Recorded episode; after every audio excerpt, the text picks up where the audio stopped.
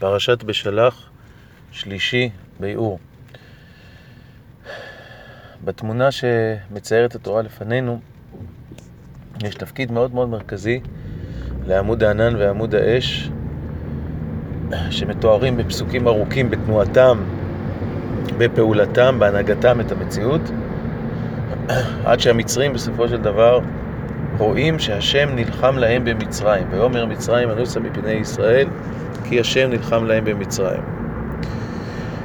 התיאור הקשה יותר להבנה בעניין עמוד הענן והאש מה שכתוב וישא מלאך האלוהים ההולך לפני מחנה ישראל וילך מאחריהם וישא עמוד הענן מפניהם ויעמוד מאחריהם היינו שעמוד הענן עבר מלהוביל את מחנה ישראל, מללכת לפניהם, אל אחוריהם.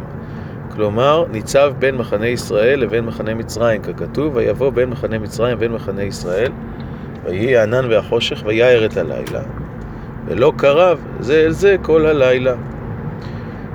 עמוד הענן, שהתחלף אחר כך לעמוד האש, שהוביל כל הזמן את ישראל, כפי שכתוב בתחילת הפרשה, והשם הולך לפניהם יומם. בעמוד ענן לחותם הדרך ולילה בעמוד אש להעיר להם, הסתלק מלהוביל את ישראל ועבר להיות בין מחנה מצרים ובין מחנה ישראל. מדוע? למה דווקא בשעה זו, שעה גורלית זו של הכניסה לים, עבר עמוד הענן והאש לשכון אחורי המחנה, ולא לפני המחנה, להובילו, לתת לו ביטחון, לסמן לו את הדרך.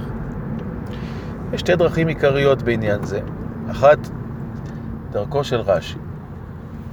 רש"י מבין שעמוד הענן והאש עבר לחצוץ בין מחנה מצרים ובין מחנה ישראל כדי להגן על ישראל.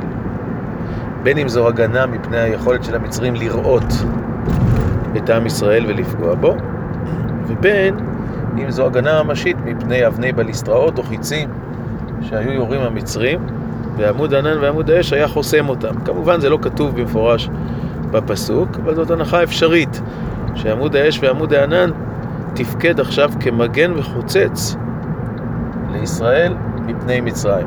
ולכן הוא עבר אחורה ולא קדימה. ואומנם בסוף של הפסוק שהצטטנו קודם כתוב ולא קרב זה אל זה כל הלילה וממנו נראה כדברי רש"י שהתפקיד של עמוד הענן והאש היה לחצוץ בין שתי המחנות והוא המשיך להיות מגן על ישראל כפי שעשה קודם. אבל יש גם אפשרות אחרת. הפסוק אומר, וחיזקתי את לב פרעה ורדף אחריהם. כן? ואחר כך היא כבדה בפרעה וכל חילו ברכבו ופרשיו. וכבר אמרנו שחיזוק לב פרעה איננו נעשה על ידי התערבות מניפולטיבית בנפש וברצון של פרעה, אלא על ידי שינוי המציאות וסיבובה באופן כזה שהוא גורם לקבלת החלטות המתאימות לתוכנית האלוקית. ומה המשמעות של זה?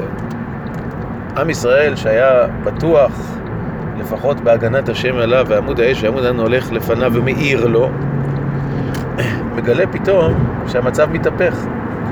שעמוד הענן, שאם הלילה הופך להיות עמוד אש, כזכור, נמצא דווקא בין מחנה מצרים ובין מחנה ישראל, והפסוק אומר, ויהי הענן והחושך ויער את הלילה.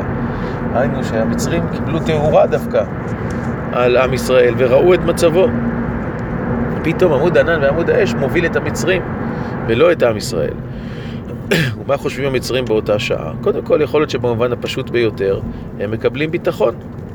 שהרי אה, אם הם הולכים בלילה חשוך, בוודאי אולי לא ייכנסו לים, אבל אם הלילה כולו מואר, ויש איזה שינוי דרמטי כזה במציאות שמאפשר להם להיכנס, ייכנסו לים, אבל יותר מזה. הרי עמוד הענן והאש הוא התגלות כבוד השם, והשם הולך לפניהם יומם. בעמוד ענן. או מה שכתוב אצלנו בפרשייה, ויישא מלאך האלוהים ההולך לפני ישראל, ואז כתוב ויישא עמוד הענן, עמוד הענן הוא מלאך האלוהים, הוא התגלות כבוד השם. האם הם לא יכולים לחשוב, עזב השם את ישראל, ועכשיו הוא נמצא איתנו, אלוקי ישראל עבר לצד שלנו? זו בהחלט מחשבה שהם יכולים לעלות בדעתם, בתוך התודעה הדתית שלהם. והנה, במקום שתהיה הגנה ותאורה לישראל, יש הגנה, הובלה ותאורה למצרים.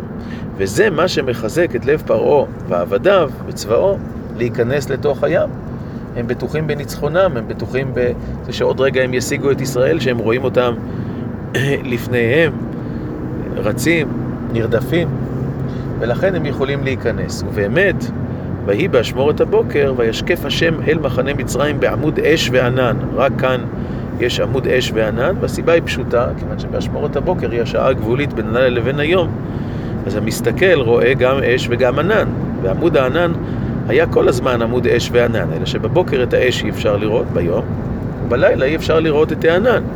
בשעת אשמורת הבוקר השם השקיף בעמוד אש וענן, שהרי זה התגלותו, ואז הוא בעצמו ויהום את מחנה מצרים. וזה גם פשט המילים שהמצרים אומרים, ויאמר מצרים אנוסה מפני ישראל, כי השם נלחם להם במצרים. הכוונה, עמוד הענן והאש, שהם הבינו שהוא הופעה של אלוקי ישראל במציאות, הוא הנלחם להם במצרים. ולכן הם מזהים נכון שעמוד האש והענן פוגע בהם ולא פוגע בעם ישראל, וכך הם מגלים את כבוד השם ואת מלכותו, שהרי זו הייתה התכלית של כל הסיפור, וידעו מצרים כי אני השם.